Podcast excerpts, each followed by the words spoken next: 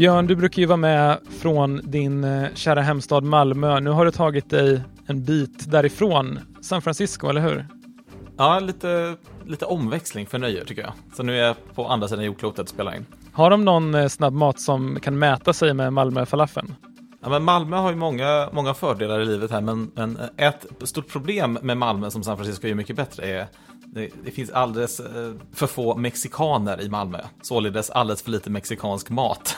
Så att här är ju liksom falafelns motsvarighet till San Francisco skulle jag säga är burriton. annars. Låter mycket, mycket trevligt. Eh, Men jag kan tänka mig att det snackas ganska mycket AI. Alltså i princip uteslutande AI skulle jag säga. Det är ungefär det enda folk pratar om. Jag såg till och med AI-tjänster som liksom annonserades med lappar på en lyktstolpe. Så att det, det, det är den nivån av AI-hype som vi har här borta. Ja, det låter, det låter väldigt spännande och just eh, det här med att AI kommer ta våra jobb har det ju snackats om ett tag.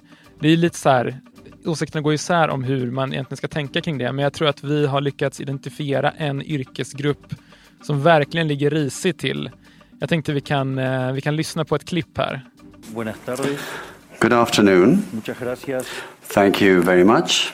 Hoy estoy acá Today I'm here to tell you that the Western world is in danger. Eh, Hörde du vem det var? Mm, det låter ju som eh, det här numera kända talet från eh, argentinaren Milei. Ja, exakt. Deras president som pratade på World Economic Forum då med en live-översättare. Men vi kan ju lyssna på hur det lät när eh, AI-verktyget HeyGen skötte översättningen istället. Good afternoon. Thank you very much. Today I am present to inform you that the Western world is facing a significant threat.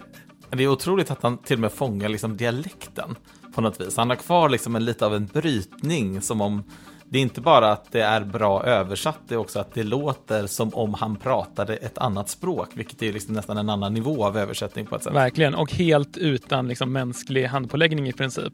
Så eh, om jag var, jobbade som eh, live-översättare eller tolk då, så hade jag varit rätt orolig för AI-utvecklingen tror jag. Ja, det kan man nog lugnt säga. Men, men om jag var investerare i, i tjänsten HeyGen, då skulle jag vara ganska glad just nu istället. Du lyssnar på Tech Brief, en podd från Svenska Dagbladet. Jag heter Björn Jeffrey och är tech-analytiker. Och jag heter Henning Eklund och är tech-reporter. I veckans avsnitt lär vi oss hur man förhandlar med hackare. Vi testar att åka en självkörande robottaxi. Och vi tipsar om ett hus till salu där internethistoria skrivs.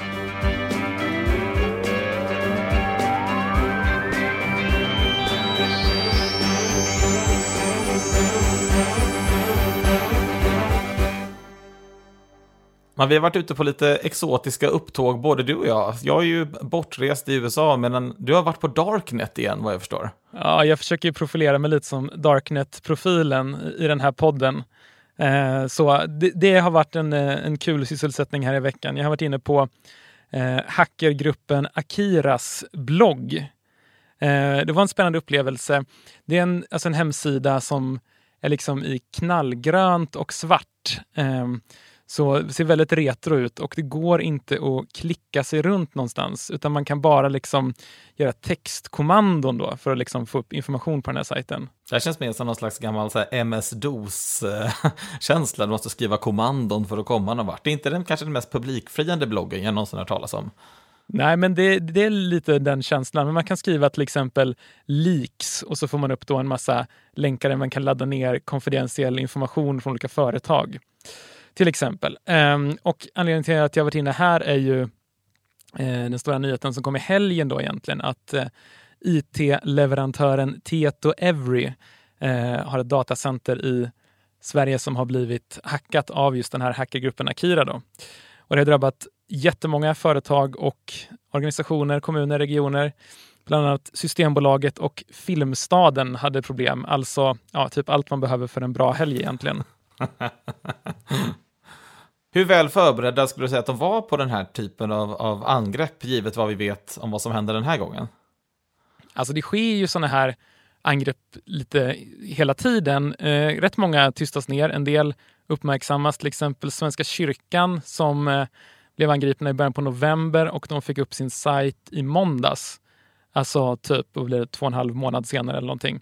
Eh, så det har ju varit rätt mycket uppmärksamhet men eh, Exakt vad, vad Tieto har gjort eller inte återstår att se skulle jag säga. Ja, men det har inte bara varit hack, utan det har ju varit en sån här ransomware-situation där man egentligen håller liksom information eh, gisslan. Kan vi, vi kanske ska förklara lite exakt vad skillnaden är och hur det här funkar? Ja, men precis. Um, för det, det, finns ju en massa olika IT-attacker, typ så kan man plocka ner någons hemsida Eh, men det är inte riktigt det det handlar om eh, här med Tieto Every och Svenska kyrkan heller, utan det är just ett ransomware eller utpressningsvirus som jag tycker är en ganska bra svensk översättning.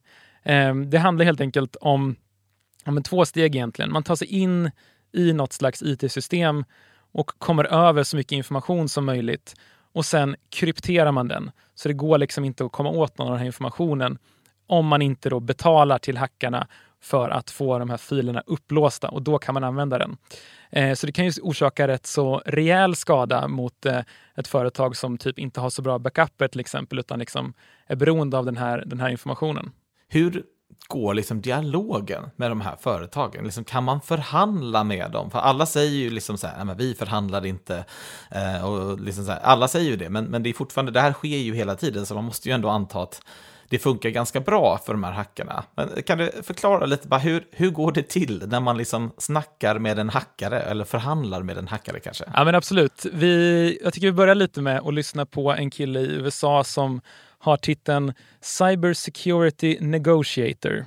Primarily we're dealing with the ransomware groups or they're often called in the media, they call them gangs. Uh, those folks are highly organized and they, they operate much like a business. Uh, there's hierarchies. It is not uncommon for us to uh, hear one of the threat actors say, hey, look, I'm not approved to give you that level of discount. Uh, let me go talk to my manager. Det låter som en sån här kundtjänstupplevelse. Inte när man blir hackad så slipper man uh, let me go talk to my manager. Ja, nej men det, det är lite så faktiskt att de här, liksom, förr i tiden så var det mer lite så, ja men vi, vi är brottslingar ungefär. Och nu har de helt bytt liksom, stil, de här gängen, utan de säljer in sig som att så här, egentligen vi har gjort dig en tjänst. Vi, vi har levererat en tjänst till dig.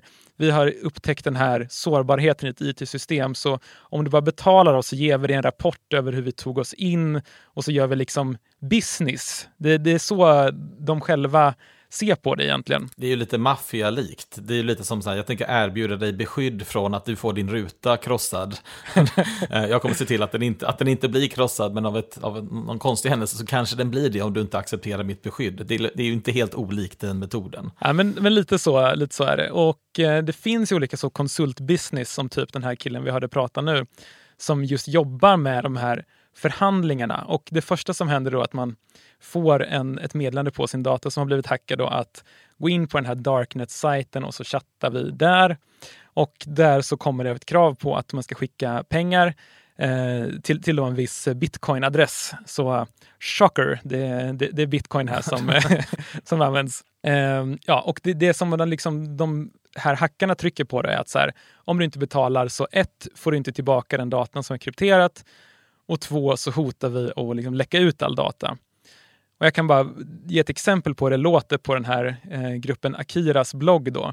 Så har de en lång lista på olika företag och sen så kan man läsa om en av dem som är, skriver om så här 65 gigabytes of data will be available for downloading soon. You can find detailed information of projects, contracts, confidential agreements, personal information, financial data and so on. Rätt många företag skulle tycka att de skulle bli lite nervösa av det kan jag tänka mig.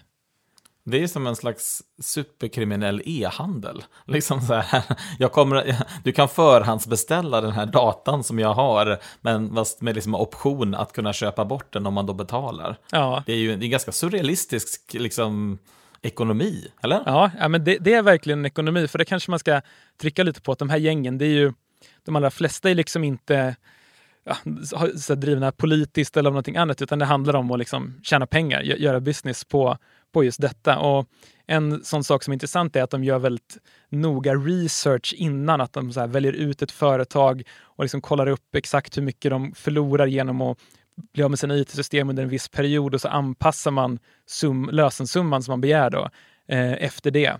Men det finns lite olika metoder med liksom förhandling. Den här förhandlaren som vi lyssnade på innan säger att eh, man kan få ner det med så mycket som 40 procent det, det här priset om man är duktig på att förhandla och betalar snabbt, för de vill gärna ha, ha betalt snabbt. Och han säger också att summan i genomsnitt är några hundratusen dollar, men att det beror ganska mycket på från företag till företag. Så från ett par miljoner dollar till några tiotusentals dollar kan man få betala.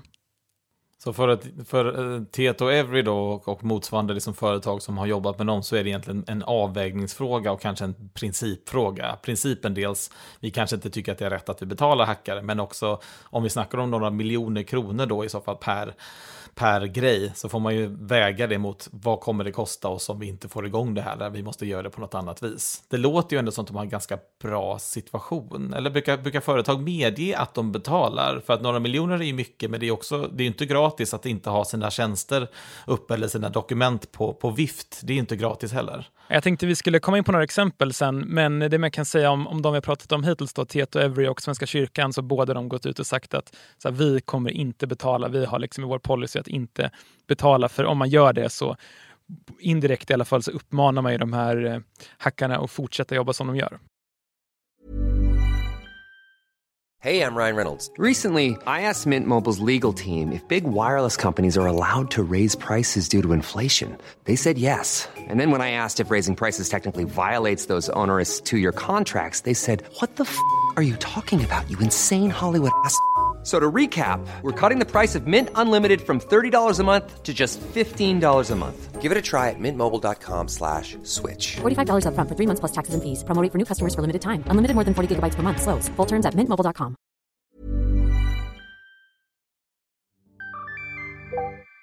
Vi pratar alltså om hackerattacker och Hennings um, surfande på Darknet. Ehm, det kommer ganska ofta sådana här rapporter om liksom det är ja, ransomware-attacker hit och dit. Liksom. Men finns det någon känsla eller någon uppskattning av liksom, hur stort är det här problemet egentligen? Eller är det bara väldigt högljutt när det väl händer?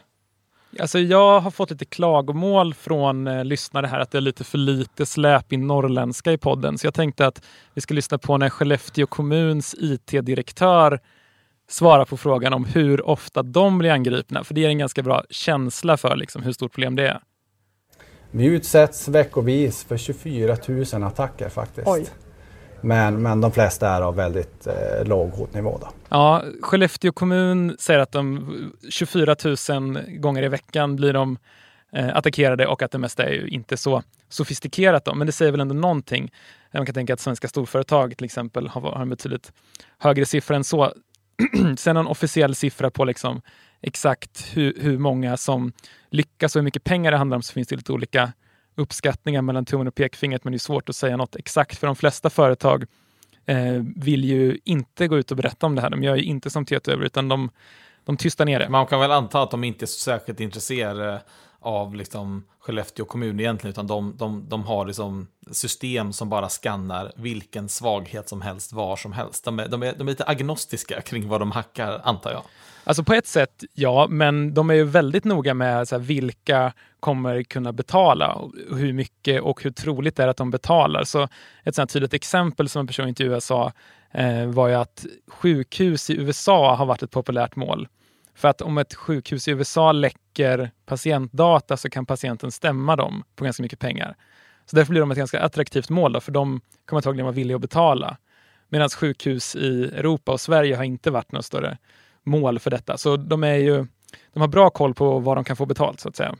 Du sa tidigare att det inte var så, så politiskt, det är ganska ekonomiskt drivet. Precis, de väljer med liksom omsorg vilka de jobbar med. Men ibland, ofta kommer det upp så att de är state sponsored, sägs det ibland. Liksom kopplingar till säkerhetstjänsten, det har varit kopplingar till ryska säkerhetstjänsten. På vilket sätt är de kopplade? Ja, men här kan jag dra en lite, lite rolig liknelse då, som, som en källa pratar om. Eh, har, du skillnad, har du koll, Björn, på skillnaden mellan kapare och pirater? Inte i den här kontexten, det, vågar inte, det, det skulle jag inte säga. Nej, men i, i historisk kontext då, eh, kaparsystemet gick ut på att så här, man kunde ge kaparbrev till olika sjökaptener. Och då säger om England var i krig med Spanien så kunde de ge kaparbrev till olika kaptener som då fick angripa spanska skepp för att man liksom gick på fienden och fick plundra deras skepp. Det här förbjöds 1856, så, så det var ett tag sedan. Men det är lite så det funkar nu också. Att eh, Ryssland ser det lite som att så länge de här grupperna inte angriper mål i Ryssland utan i väst så låter man dem hållas och eh, de får liksom köra på. Sen finns det också grupper som kommer över intressant information eh, och då kan sälja vidare till ryska myndigheter till exempel. För den här businessen med just alltså, cyberattacker och cyberarméer finns det ju i liksom hela världen. Men just ransomware är ju klart störst i just Ryssland och det har liksom växt fram en hel community av ryska typ programmerare som eh, har varit missnöjda med sina jobb eller blivit av med sina jobb och börjar sätta upp sådana här nätverk och inse att här går det att tjäna ganska mycket pengar. Det är inte så här någon bra jobbsäkerhet kanske, men lyckas man med ett stort hack så kan man tjäna liksom miljoner. Så det var en källa som, som beskrev det som att man sitter och hackar några månader, lyckas få liksom en, en stor attack så man får en massa pengar och sen drar man till Dubai och bränner det på sprit och kokain. Eh, så det, det, är lite, lite så många jobbar tror jag. Det är klart att har du också säkerhetsaspekten för dig själv att den, vad ska jag säga, den lokala polisen kommer inte att gå efter dig för att du, du har riktat dina attacker åt rätt håll. Då är det ju en ganska säker verksamhet också på ett sätt. Eh, det enda värsta som kan hända är ju att du lägger ner massa tid på en attack som inte, som inte funkar så att säga. Man kan ju förstå att de håller på, hur oetiskt det än må vara. Ja men verkligen, det finns, det finns pengar att tjäna. Den här eh, Cyber Security Negotiator som vi lyssnade på innan säger att ungefär 65 procent av de som blir angripna väljer att betala. Eh, och det är ju ändå intressant för att verkligen alla experter liksom, som jag har intervjuat och polisen i Sverige, polisen i USA, FBI så här, säger så här, betala inte, betala inte för att om ingen betalar så kommer ju de här sluta hålla på. Eh, och det är lite här liksom dilemmat som eh, är det mest intressanta tycker jag. Eh, och vi kan lyssna på en som valde att betala och faktiskt har berättat om det. First, the ransom payment. I made the decision to pay, and I made the decision to keep the information about the payment as confidential as possible. It was the hardest decision I've made in my 39 years in the energy industry, and I know how critical our pipeline is to the country, and I put the interest of the country first. Ja, det där var vdn för Colonial Pipeline. Eh, du som är i USA nu, har du haft mycket med Colonial Pipeline att göra? Jag kan säga att jag har haft mycket med dem att göra, är väl kanske att ta i, men, men eh, jag har ju hört talas om det. Jag minns ju även den här situationen när det kom upp. Det är ju en väldigt central del av liksom, infrastrukturen i USA. Ja, ja, men precis. De har 9000 kilometer, säger mig inte jättemycket, men förutom att det, det är ganska mycket. Eh, 9000 kilometer oljepipeline i USA. Och i maj 2021 så angreps de av en sån här ransomware attack och det gick inte att tanka på en massa mackar och American Airlines fick göra om sina flygrutter och Joe Biden utlyste State of Emergency eh, och så vidare. Eh, men det här är alltså en av de få personer som faktiskt erkänt att vi betalade lösensumman. Eh, så dagen efter attacken så betalade de 45 miljoner kronor i bitcoin då för att få tillbaka sin access. Så det är ju lite befriande med någon som ändå öppet erkänna det. För de flesta företag försöker ju bara tysta ner och det är väldigt liksom, ovanligt att någon, någon erkänner det. Men det är ju verkligen liksom här problemet ligger. att Visst, en oljepipeline är ju ganska centralt att det funkar, men jag får lite känslan av att alla tänker ja, men just min verksamhet är ju väldigt viktig, så, så vi gör ett undantag. Just vi måste betala den här lösensumman.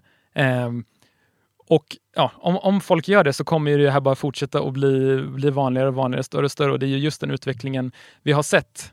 Jag tycker att utvecklingen, alltså, om man ska spå lite in i framtiden så ser det rätt så mörkt ut, förutom möjligen för oss eh, cyberintresserade reportrar som kommer ha ganska mycket att skriva om framöver. Ja, vi ser fram emot fler rapporter från Darknet i kommande poddar helt enkelt. Techbrief presenterar veckans. Då är det dags för veckans och den här gången så är det veckans siffra, Henning. Eh, en ganska stor siffra kan man tycka för, för åtminstone en, ska man säga, en underhållningskategori som i Sverige är för de flesta ska säga, lite av ett mysterium. Nämligen wrestling. Är du, är du en wrestling-fan? Alltså jag har ju bara sett liksom något sådär YouTube highlights och tänkt fy vad korkade amerikaner måste vara som, som liksom kollar på detta och tycker att det är bra underhållning. Men eh, jag kanske har missat, missat storheten i det. Ja, men huruvida folk är korkade inte, det, det går jag inte in på, men jag kan konstatera att det är åtminstone många som tittar. För veckans siffra är då en halv miljard dollar och det är så mycket som Netflix har betalat för att visa wrestling. Så det är som första gången som egentligen Netflix på riktigt kliver in i live-grejer. De har ju mest gjort liksom serier och filmer och de tittar du på lite när du vill. Men wrestling eh, är ju, eh, några kanske skulle betrakta det som en sport, men jag skulle säga att det är ju mycket mer av ett ett, ett underhållningskoncept kanske, som liknar sport möjligtvis, för man inte riktigt vet vad som pågår. Men wrestling är alltså en stor, en jättestor affär och Netflix har ju undvikit sport tidigare, undvikit live-event, men det här är första gången som de liksom kliver in och gör det. Och det tycker jag är rätt intressant och det här är ju en stor affär också jättestor, en, en halv miljard dollar och de ska köra i många, många år framöver, vilket är också en stor prestigeförlust för vanliga tv-kanaler så att säga, som har förlorat den här. Ja, men jag har ändå haft ögonen lite på sporträttigheter här i Europa efter att Viaplay, ja, det gick som det gick helt enkelt. Eh, så har det varit en del spekulationer om att innan så har liksom marknaden för typ fotbollsligor och Formel 1 och allt möjligt varit väldigt eh, uppblåst. Folk har betalat väldigt mycket pengar. Nu har rättigheterna blivit mycket billigare och frågan är då så här, ja, men kommer liksom Amazon och Netflix och de här att ge sig in och liksom vilja börja, börja sända den här typen av, av underhållning också? Och det verkar ju som att vi ser lite små steg mot det i alla fall.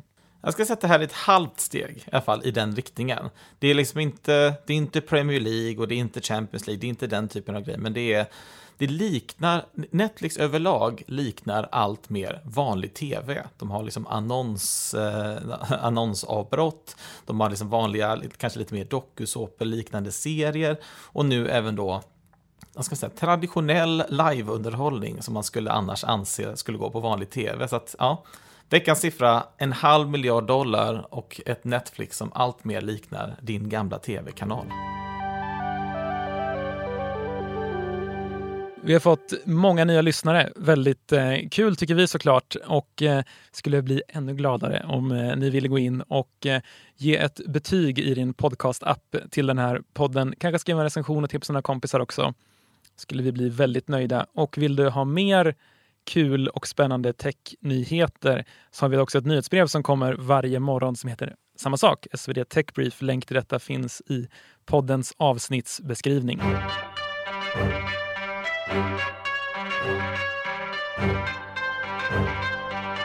Jag åkte mitt livs första robottaxi nu i veckan här i San Francisco. Eh, jag spelar in lite så, jag skulle, så du kan få höra hur det låter innan man börjar köra. For any questions, press the call support button to speak with rider support agent. Det finns alltså en liten knapp som man kan trycka på. Om, om någonting går fel så kan man då prata med någon som, som en riktig person som kan hjälpa till. Men själva bilen när den kommer har liksom en ratt och det ser ut som en vanlig bil fast med en massa liksom kameror runt omkring. Men det är ingen som sitter i. Och det är en, det är en, ganska, en smått surrealistisk upplevelse att åka bil när det är ingen som sitter på förarplatsen. De hade ju kunnat sätta dit en robot, tänker man ju eller någon slags docka eller något, så det, det, det, ser lite mer bekant ut kanske. Jag tror att ganska mycket av det här handlar om hur det känns att åka i bilen snarare än vad som behövs. För när jag åkte så regnade det till exempel och bilen körde vindrutetorkaren fast väldigt sällan. Så jag satt i framsätet och det blev liksom regnigare och regnigare och sämre och sämre sikt för mig. Men det var inte jag som behövde se någonting. Bilen såg ju allting med sina kameror. Så det är en sån här balansgång lite. Ratten fanns liksom också. Ratten rör sig när man kör, men egentligen behöver man ju ingen ratt när det inte är någon som håller i ratten heller. Så mycket av det här är liksom en balansgång kring hur upplevelsen är när man sitter i bilen tror jag. Så att ratten rör sig, det är bara for show liksom, eller? Det är möjligtvis någon säkerhetsgrej att man skulle kunna hoppa in och ta över det, men, men det borde man rimligtvis kunna lösa på något annat sätt också. Det här var en, eh, det som jag åkte in i var en vit Jaguar. Eh, jag vet inte varför de har valt just den. Och den har då en, en skärm i taket, eller ovanpå taket, utan, som kan visa liksom, nu ska någon gå in eller gå ut ur bilen. Så man får, det finns liksom lite kommunikation mellan bilen och ja, omvärlden eller bilarna runt omkring egentligen. Eh, men annars är det väldigt lite. Och det här är då från den tjänsten som heter Waymo, som är, kommer från Google. Men jag tyckte det här var väldigt spännande. Eh, en kul, kul upplevelse. Ja, men det har ju varit snack om självkörande bilar länge, länge, länge. Och eh, man har väl hört om lite olika experiment och sånt. Men nu kör de alltså ute i trafiken i San Francisco, eller? Precis, det här är precis som vilken taxi. Du, du, du, får den till dig som en Uber, precis som vilken bil som helst i vanlig trafik. Så det här är liksom ingen, det är inga avspärrningar eller speciella banor eller någonting sånt, utan det här är en vanlig stadstrafik. Däremot så finns det inte i alla städer, men i San Francisco än så länge så får man åka i hela, i hela staden. Okej, okay, så framtiden är här. Jag behöver inte lära mig att fickparkera ordentligt? Nej, alltså åtminstone inte om du bor i rätt städer. Eh, jag tyckte att det här, den här upplevelsen föranledde mig då att titta lite närmare på hur, hur går det med självkörande bilar egentligen? Och för den här upplevelsen som jag hade är kanske inte helt representativ för hur det funkar i världen heller. Um, och det finns tydligen då sex olika nivåer av vad man kan anse vara självkörande på olika sätt. Där liksom, det börjar på level 0 och sen så är det 1, 2, 3, 4, 5. Så 5 är den högsta och 5 är då, då är du helt självkörande. Alltså då, då, då gör det precis vad som, och då kan du köra var som helst också. Du skulle kunna säga, men ta mig från Stockholm till Västerås och så, så kör den dig på den smartaste väg dit och den bryr sig inte om vilka vägar som finns utan den bara tar den närmaste vägen. Medan nivå 0 är mer som ett automatiskt bromssystem. Liksom den känner av den, och det är många bilar som har det. Den känner av, nu håller du på att köra in i bilen framför dig, så då, då bromsar jag och dina vägnar. Liksom. Så det är mer på den nivån. Så det är ganska lång spännvidd mellan de här sakerna, men man kan säga att delar av det som anses vara kanske inte då helt självkörande, men som ändå är i den kategorin och härraden, det, det, har vi redan nu. Men det är liksom de här sista nivåerna, de, de, de, högre nivåerna, där det inte har kommit jättelångt i, i alla delar av världen. Men det låter ju som den du hoppade i var typ nivå 5 då, eller? Var inte den helt självkörande? Inte riktigt, den är helt självkörande fast under vissa begränsningar. Så att just nu så får du bara köra då i, du får köra i San Francisco, de har precis öppnat upp eh, LA, eh, Los Angeles, eh, det finns i Phoenix i Arizona och sen så kommer det då, på gång är Austin. Och då har de liksom fått speciella tillstånd för att köra upp, liksom, man, kan, man kan få upp kartor precis där man kan se där de är. Och under ett tag så fick de inte köra på liksom jättestora vägar till exempel, men nu får de göra det. Det finns ett annat företag som också som heter Cruise, tidigare pratade om det som heter Waymo då, som är en del av Google.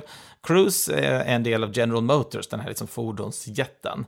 De har liksom hamnat i lite problem, i synnerhet här i San Francisco då, för det här var ett bolag som köptes för åtta år sedan. De hade också robottaxi, de hade en annan bilmodell, de hade en, en General Motors-bil av förklarliga skäl, men samma typ av princip. Men sen så var det en, en olycka där egentligen den här, det var en person som blev påkörd, men personen blev egentligen inte påkörd av robottaxin, utan blev påkörd av en annan bil. Men sen fastnade liksom på något vis under robottaxin efteråt. Det här var liksom ett scenario som robottaxin då inte var tränad för. Um, och då släpades den här stackars personen med, liksom hamnade under den här bilen och det hela blev ganska liksom, obehagligt. Så i samband med det så drog Cruise in alla sina bilar och det var alltså 950 bilar som försvann då i höstas. Uh, och det har inte kommit igång igen. Eh, de sa också upp en fjärdedel av sin personal, vilket var liksom 900 personer. Så att det här, även om man kan tycka, ja, det har kommit ganska så långt, så finns det även bland de största liksom en hel del ja, men orosmoment kring hur det faktiskt kommer funka. Och, och det låter ju hemskt, eller så är det klart det är hemskt för, för den personen som blir släpad under en bil, men det finns någon slags märklig grej tycker jag med hur oerhört stor uppmärksamhet det får när just en självkörande bil har varit med i någon trafikolycka med tanke på hur oerhört många trafikolyckor som sker med, med människor och det får inte alls samma uppmärksamhet. Den, ja, liksom att man ska dra, dra in alla bilar, ja, jag vet inte, det är något som är märkligt där tycker jag ribban är väldigt hög. Ska man lita på att en robot gör så måste den i princip vara helt felfri. Men det vet ju alla som har kört bil eller varit i trafiken att det finns ju gott om icke felfria bilförare på gatorna redan nu. eh, så, men, men, men absolut, ribban är hög och i det här fallet så var det ju liksom en, ett scenario som är ganska svårt att träna för, även för en mänsklig förare. Oj, här kommer en person som har blivit påkörd som landar på min bil.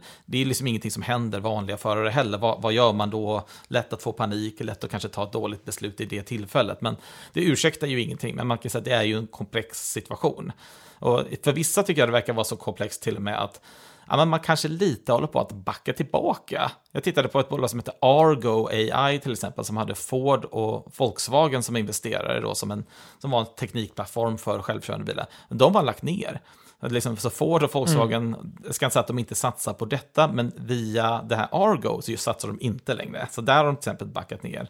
Um, bara i veckan så fick vi rykten om Apple då som har pratat om att göra en bil hur länge som helst. Det heter det här Project Titan, eh, brukar man prata om det. Men nu, nu så ska det vara eh, att den kommer ut då enligt den, den planen som är nu, och den kan ju ändras enligt ryktena, eh, 2028. Men de med en ganska så låg grad av liksom självkörning, så de har liksom sänkt sina ambitioner för hur det skulle kunna se ut.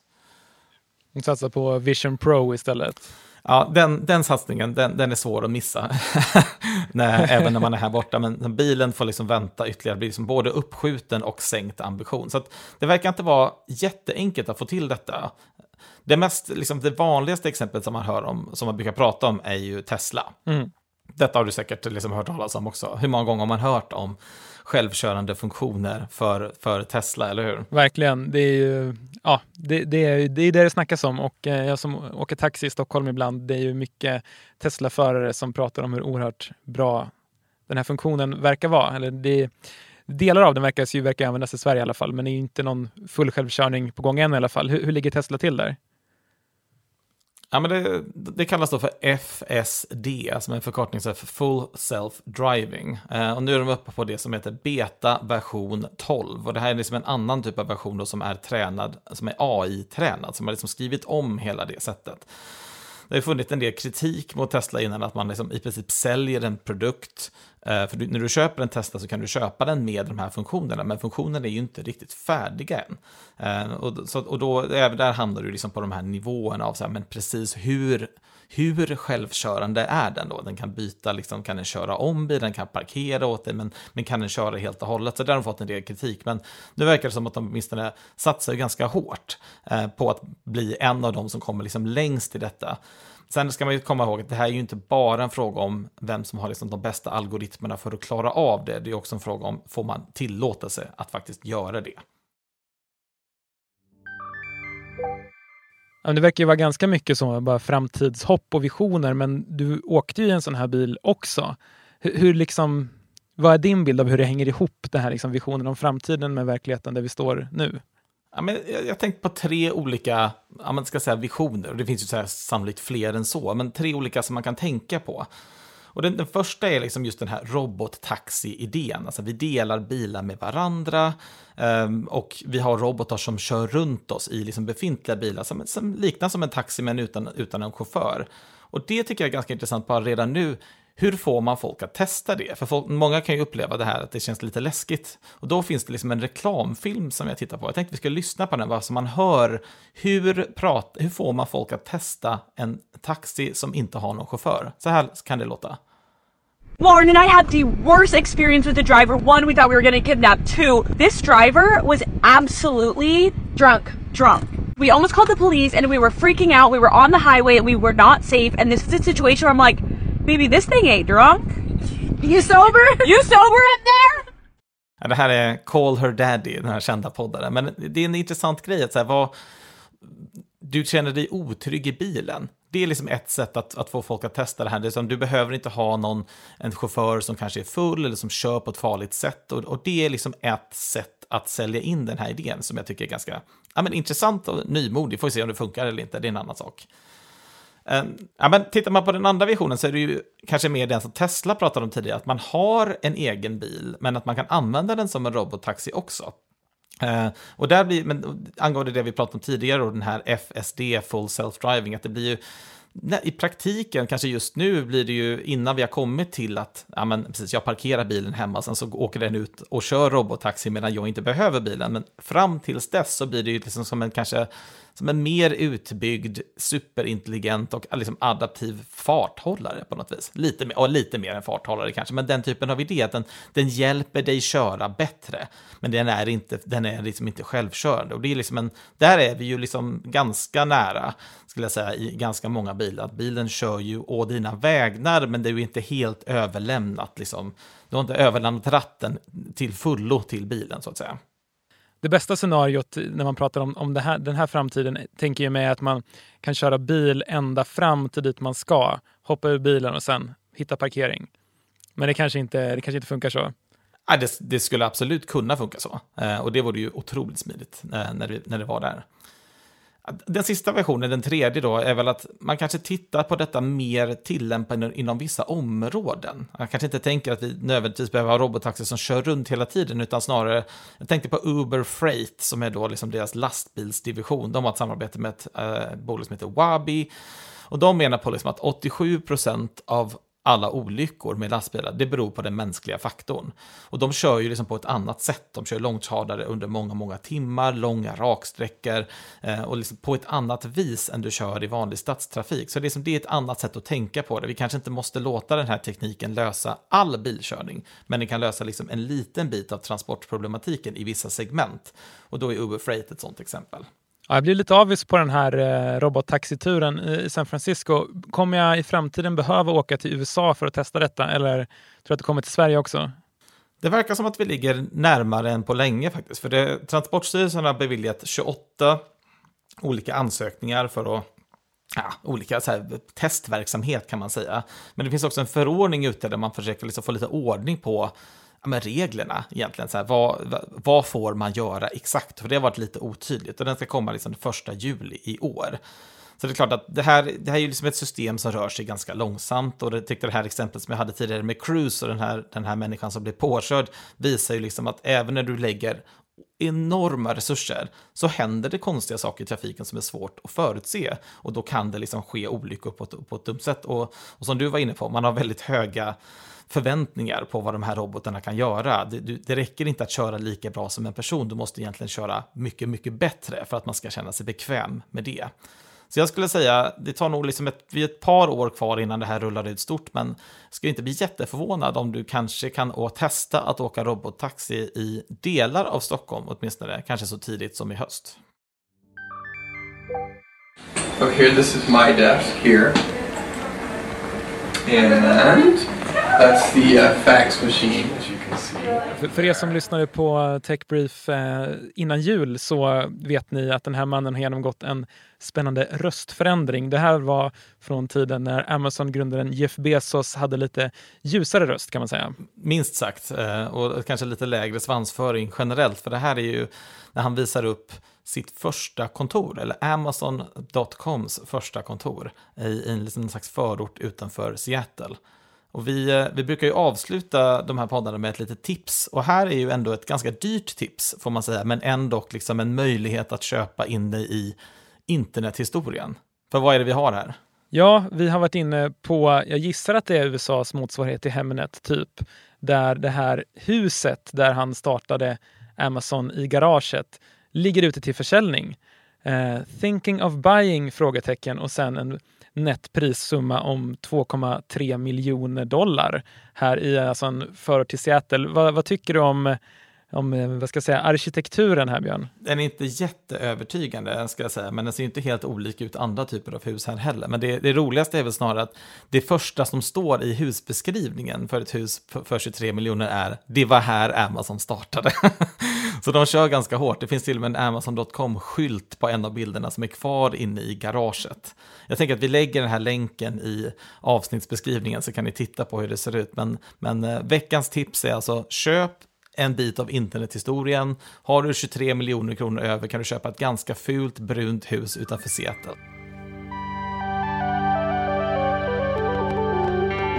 Du har lyssnat på Techbrief från Svenska Dagbladet.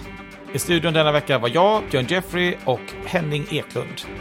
Producent var Marcus Morey Haldin och vår redaktör heter Claes Lönegård.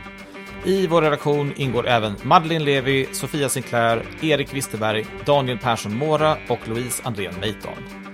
Vår snygga vignett gjordes av Stefan Storm och omslagsbilden av Liv Videll. Ljudklippen i podden kom från World Economic Forum, Aaron Slodovs konto på X, CBS News, Skellefteå kommun, Waymo och Jeff Bezos. Ansvarig utgivare är Lisa Irenius.